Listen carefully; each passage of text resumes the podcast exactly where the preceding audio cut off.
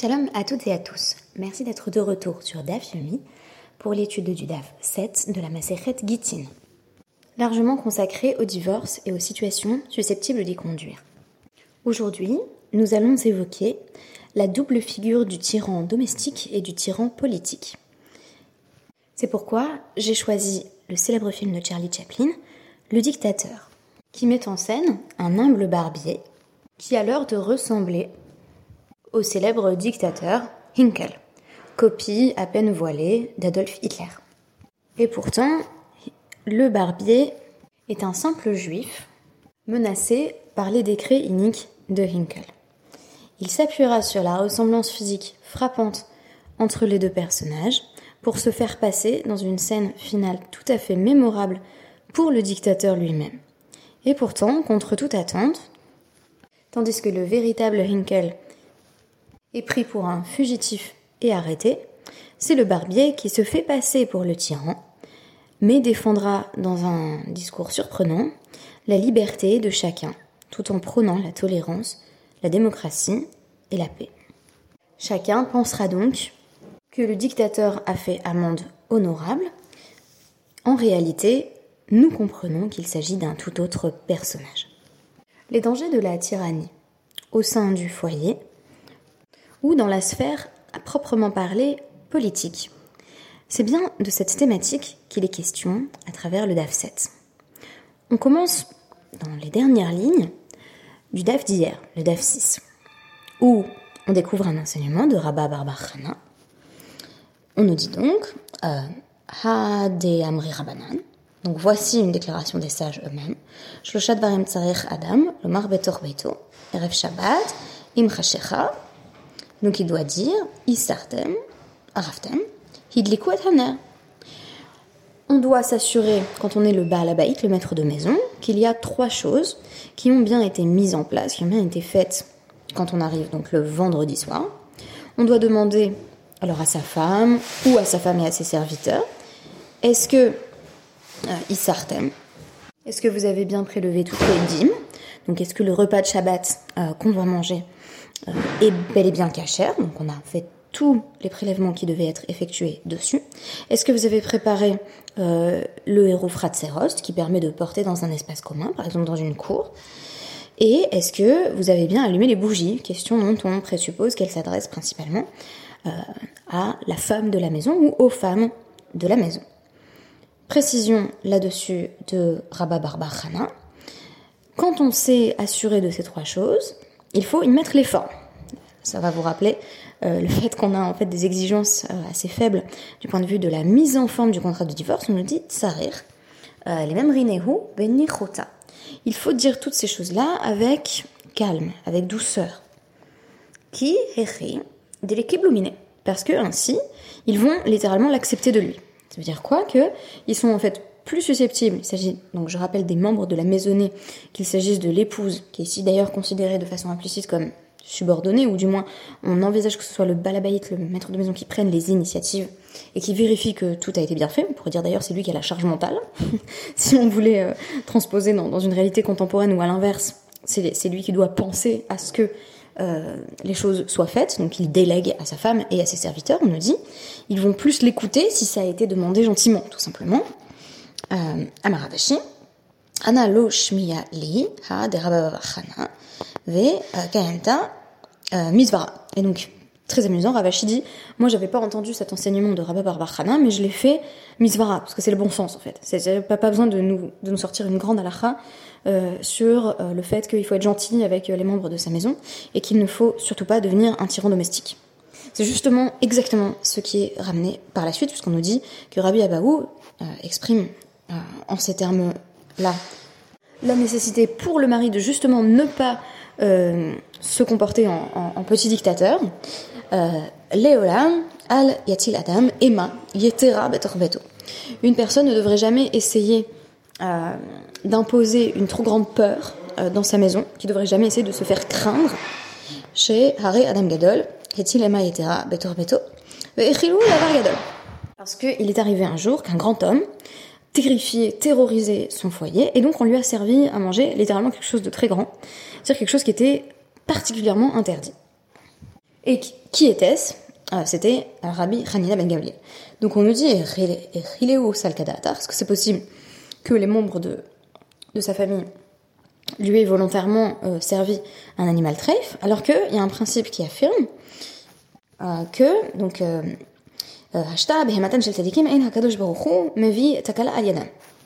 même les animaux des, des justes, euh, sont protégés par Akadosh Baruch sont protégés par Hachem, de sorte qu'il n'y a pas de catastrophe euh, qui advienne à travers eux. Mais alors, tzadikim atzman le Est-ce que c'est pas encore plus évident que si on est soi-même euh, une personne honorable, un mensch, on, on, devrait être protégé de ce genre de problème. Qu'on devrait avoir un comportement éthique qui fait qu'on se retrouve pas dans une situation où vraiment j'ai trèfle. Donc on nous dit, et la bikchou, euh, les achilo d'avargadol. Non, ça veut dire que sa famille a failli lui donner quelque chose à manger qui était très très interdit. Euh, sous-entendu, mais c'est pas possible, c'est un grand sadique, il n'a pas pu manger quelque chose qui n'était pas cachère. Et qu'est-ce que c'était cette chose qu'il a failli manger? Vers C'était euh, le membre arraché à un animal vivant, qui constitue un interdit évidemment très grave. Alors pourquoi? Parce qu'un jour, on peut deviner la restitution du contexte, il a exigé d'avoir à manger immédiatement, et le seul animal qu'ils avaient donc à lui offrir euh, était un, animal auquel il manquait déjà un membre, donc un animal qui était lui-même défectueux. Et par conséquent, on a arraché un membre à un autre animal pour dire bah, c'est bon, le voilà ton repas, puisque tu demandes euh, à être servi tout de suite. D'ailleurs, l'un des éléments euh, de la peur, c'est que ça suscite la précipitation. Et donc dans la précipitation, on va lui servir un membre arraché à un animal en disant il faut qu'il mange tout de suite. on a là, là quelqu'un me dit tu, me donnes une cuisse de poulet, tu me prépares une cuisse de poulet dans, dans 10 minutes ou je te tue. et ben qu'est-ce que je fais? Je prends le premier poulet que, que je trouve et bah, pas moi, hein, mais c'est, on peut imaginer que sa famille réagit comme ça, euh, a tellement peur de lui qu'ils vont arracher euh, un membre directement à un animal pour le lui servir au plus vite. Alors, j'ai trouvé ça intéressant parce que simultanément, euh, j'étudiais pour mon CEDER à la Yeshiva, mon CEDER de Gmara, le traité à Bodazara, notamment à la page 30 où on a une sorte de témoignage qui concorde avec celui-ci, à savoir que le Baal l'homme de la maison, était responsable largement à l'époque de la Gemara du bon respect de la halacha. Donc si vous voulez, c'était la charge mentale de la halacha. Qu'est-ce que ça veut dire? Que les autres membres de la maisonnée, la plupart du temps, en savaient beaucoup moins. Je pense que la chose n'a rien de très étonnant, mais en gros, euh, les femmes et les serviteurs étaient moins instruits en matière de halacha, et pouvaient donc l'appliquer moins précisément, que le maître de maison qui allait les informer.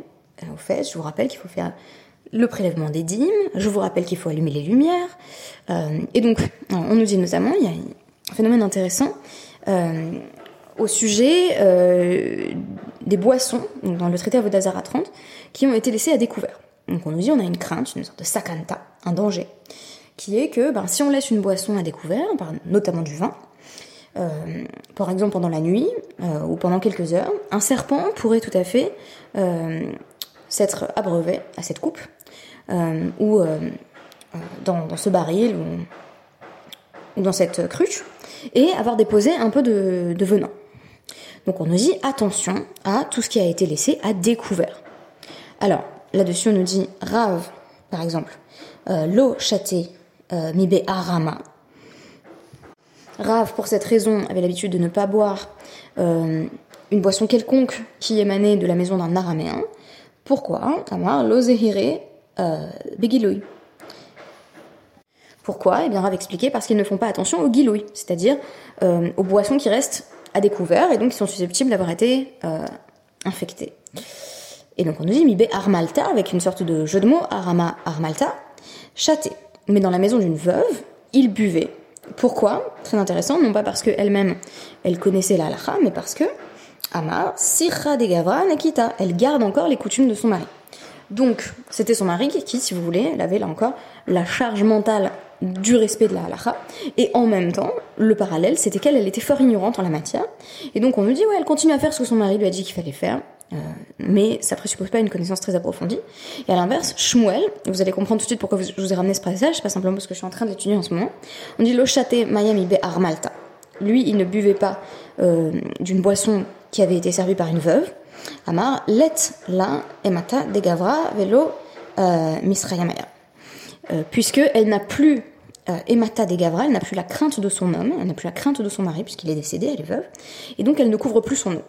Sous-entendu, si on prenait une veuve, qui n'avait plus euh, la tutelle de son mari, qui n'avait plus cette crainte, d'ailleurs qui pouvait naître euh, du fait que le mari lui ordonnait de faire telle et telle chose, et surtout qui n'avait plus son référent à la rique principale, alors elle était susceptible en fait de moins bien respecter des exigences ici qui sont à mi-chemin si vous voulez entre la halakha et l'hygiène.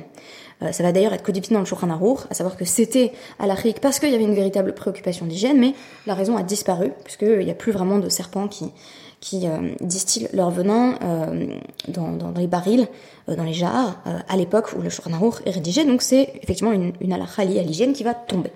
Moi, ce qui m'a interpellé, c'est cette notion effectivement de femme, ou de manière générale de membre du foyer, mais quand on nous dit est-ce que tu as bien allumé les bougies, on pense clairement à la relation homme-femme. Euh, des femmes qui étaient donc tributaires de leur mari, dépendantes euh, de leur mari, qui allaient leur rappeler quelle était la halakha à suivre et utiliser pour se faire la peur. Alors je vais y revenir dans un instant, je vais simplement rapporter un dernier petit passage euh, de la Gemara. Il faut savoir que le DAF 7, il est beaucoup centré sur la notion de pouvoir. Qui détient le pouvoir et comment l'exercer? Et donc euh, ça ne s'applique pas seulement euh, dans le cadre domestique, puisque juste ensuite, on nous ramène un passage sur Marugva, donc, qui était l'exilarque en Babylonie, qui, avait en fait un rôle politique très important, donc une sorte de, de gouverneur de la communauté juive en Babylonie. Euh, qui a envoyé une lettre à Rabbi Elazar en Eretz Israël et qui a dit euh, Adam alay, le masram le malchut maou. Il y a des gens qui me tourmentent, qui m'embêtent, mes ennemis politiques si vous voulez, et Beyadai, il est en mon pouvoir, c'est dans mes mains de les livrer au gouvernement babylonien, puisque c'est un allié en tant que gouverneur juif, c'est un allié du gouvernement qui est dominant à cette, à cette époque, qui est le gouvernement babylonien. Donc la malchoute, je peux les livrer au royaume babylonien. Maou, qu'est-ce que je fais? Et Rabbi Elazar, on nous dit, Sartet au Khadavle, donc il, il Sartet c'est faire les lignes sur un parchemin pour être sûr d'écrire droit.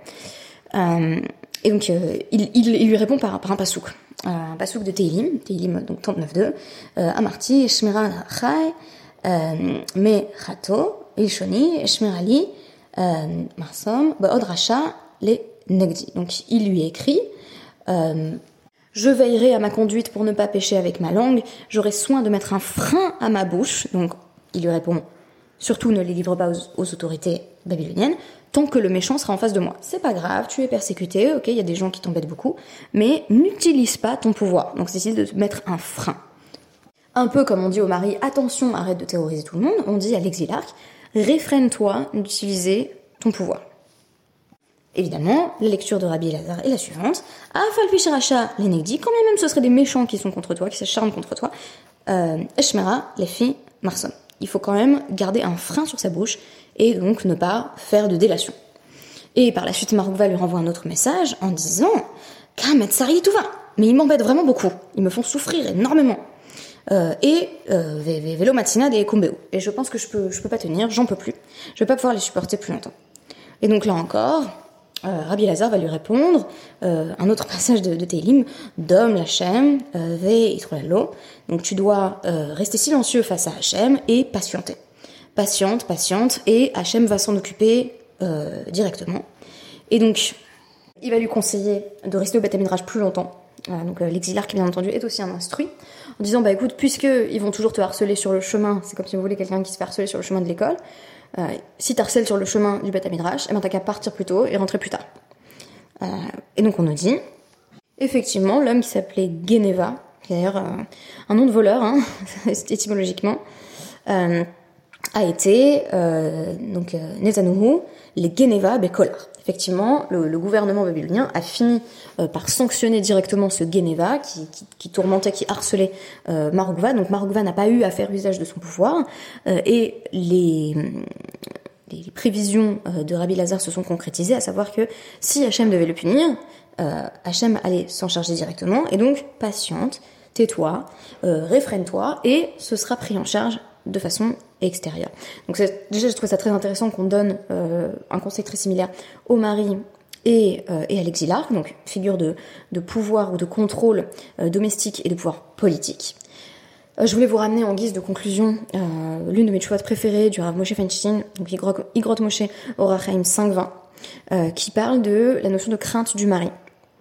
Euh, alors le contexte de la tchouva, donc de, euh, de ce responsable, c'est la question de savoir si une femme doit s'accouder à Pessar. je résume en gros euh, les avis dans la Gemara. Si une femme est considérée comme Isha Khashouva, elle s'accoude. Et à l'inverse, si donc elle a un mari, elle n'est pas obligée de s'accouder. Alors, on connaît les dictionnaires ashkénazes qui disent que finalement la plupart des femmes sont considérées comme des femmes importantes et donc s'accoudent. Mais il va quand même y avoir une forme d'opposition de certains décisionnaires, par exemple le bar. Voici le raisonnement de Rav Moshe Feinstein là-dessus. Dans le Beth Yosef, il est avancé que le riz, écrivant de Tosfot, que toutes les femmes de notre époque sont importantes et doivent s'accouder. Le Bar émet une objection au nom du Rajbam. En vertu de l'explication du Rajbam, si une femme s'accoude, cela risquerait de diminuer la crainte qu'une femme a pour son mari. Ainsi, il faudrait que même une femme importante craigne son mari. C'est une objection difficile. Comment se peut-il que ce soit une mitzvah, c'est-à-dire que ce soit une mitzvah pour une femme de craindre son mari? Est-ce la volonté des sages qu'une femme craigne son mari en toute chose, même dans ce qui ne le concerne pas, et même dans quelque chose qui mènerait à annuler une mitzvah? Parce que si la femme ne s'accoute pas, euh, alors qu'elle devrait le faire, parce qu'elle est considérée comme importante, Rachouva, alors elle n'a pas fait une mitzvah importante du céder de Pessah. Il n'est pas non plus bon qu'un mari, je le cite de nouveau, se soucie et importune sa femme. S'en préoccupe, en fait, et importune sa femme. Car on voit que de nombreux siècles ont passé sans que les maris se soucient de dominer leurs épouses, comme le rapporte le Beth Yosef au nom du riz au nom Tosfot, qui affirme que toutes les femmes sont importantes et doivent s'accouder. Le Mordechai confirme cela. Il n'est même pas besoin d'expliquer que toutes les femmes sont devenues tout à fait importantes, que leur mari se doit de les respecter. C'est simplement la norme. Ce qui rend cela inéluctable, c'est le fait qu'au fil du temps, les hommes ont reconnu qu'ils n'avaient pas à dominer leurs épouses, et les femmes ont reconnu le grand besoin que leur mari avait d'elles. À toutes les époques, il existait une minorité de femmes importantes qui reconnaissaient que leur mari avait besoin d'elles comme elles avaient besoin d'eux, et les époux en avaient euh, bien conscience également. Donc une forme de réciprocité ou de partenariat domestique. Est-ce un hasard qu'on nous ramène ces textes dans le traité Gittin Je ne pense pas. Tout d'abord, le traité Gittin fait état d'un constat, à savoir que il y a un déséquilibre de pouvoir au sein du couple, euh, notamment parce que c'est le mari qui a la possibilité de donner ce contrat de divorce qui est en réalité un contrat de répudiation. Donc euh, le mari has the upper hand, comme on dit en anglais. C'est lui qui domine plus ou moins la situation. Mais on nous dit, attention, qu'il n'en profite pas justement pour terroriser son foyer. Et j'ai trouvé ça euh, prometteur de conclure sur cette chouva du Rav Moshe Feinstein qui évoque justement la possibilité d'un partenariat domestique. Un partenariat où se crée un équilibre. Alors on continue à penser peut-être que c'est le mari qui a la charge mentale au sein du couple notamment de faire respecter la halacha, mais rien ne l'empêche. C'est ce qu'il devrait faire, c'est la svara même, c'est la logique même, il n'y a pas besoin d'être un, grand savant pour le savoir. Le mari devrait euh, informer sa femme euh, avec douceur, avec gentillesse, et ceci dans un contexte bien sûr où le mari est le seul détenteur du savoir. Dans la plupart des couples juifs à l'heure actuelle, ce n'est plus le cas, et même dans des milieux euh, orthodoxes et ultra-orthodoxes, on fait en sorte que les femmes soient justement suffisamment instruites pour mener leur foyer euh, de la manière la plus optimale qui soit, en tout cas du point de vue euh, alarique. Donc euh, le déséquilibre existait, mais les sages visaient à pallier ce déséquilibre à travers des conseils au mari, qui donc s'adressaient à lui en lui disant attention à ne pas devenir un tyran domestique, et attention bien sûr pour les hommes qui particulièrement avaient du pouvoir dans la sphère politique.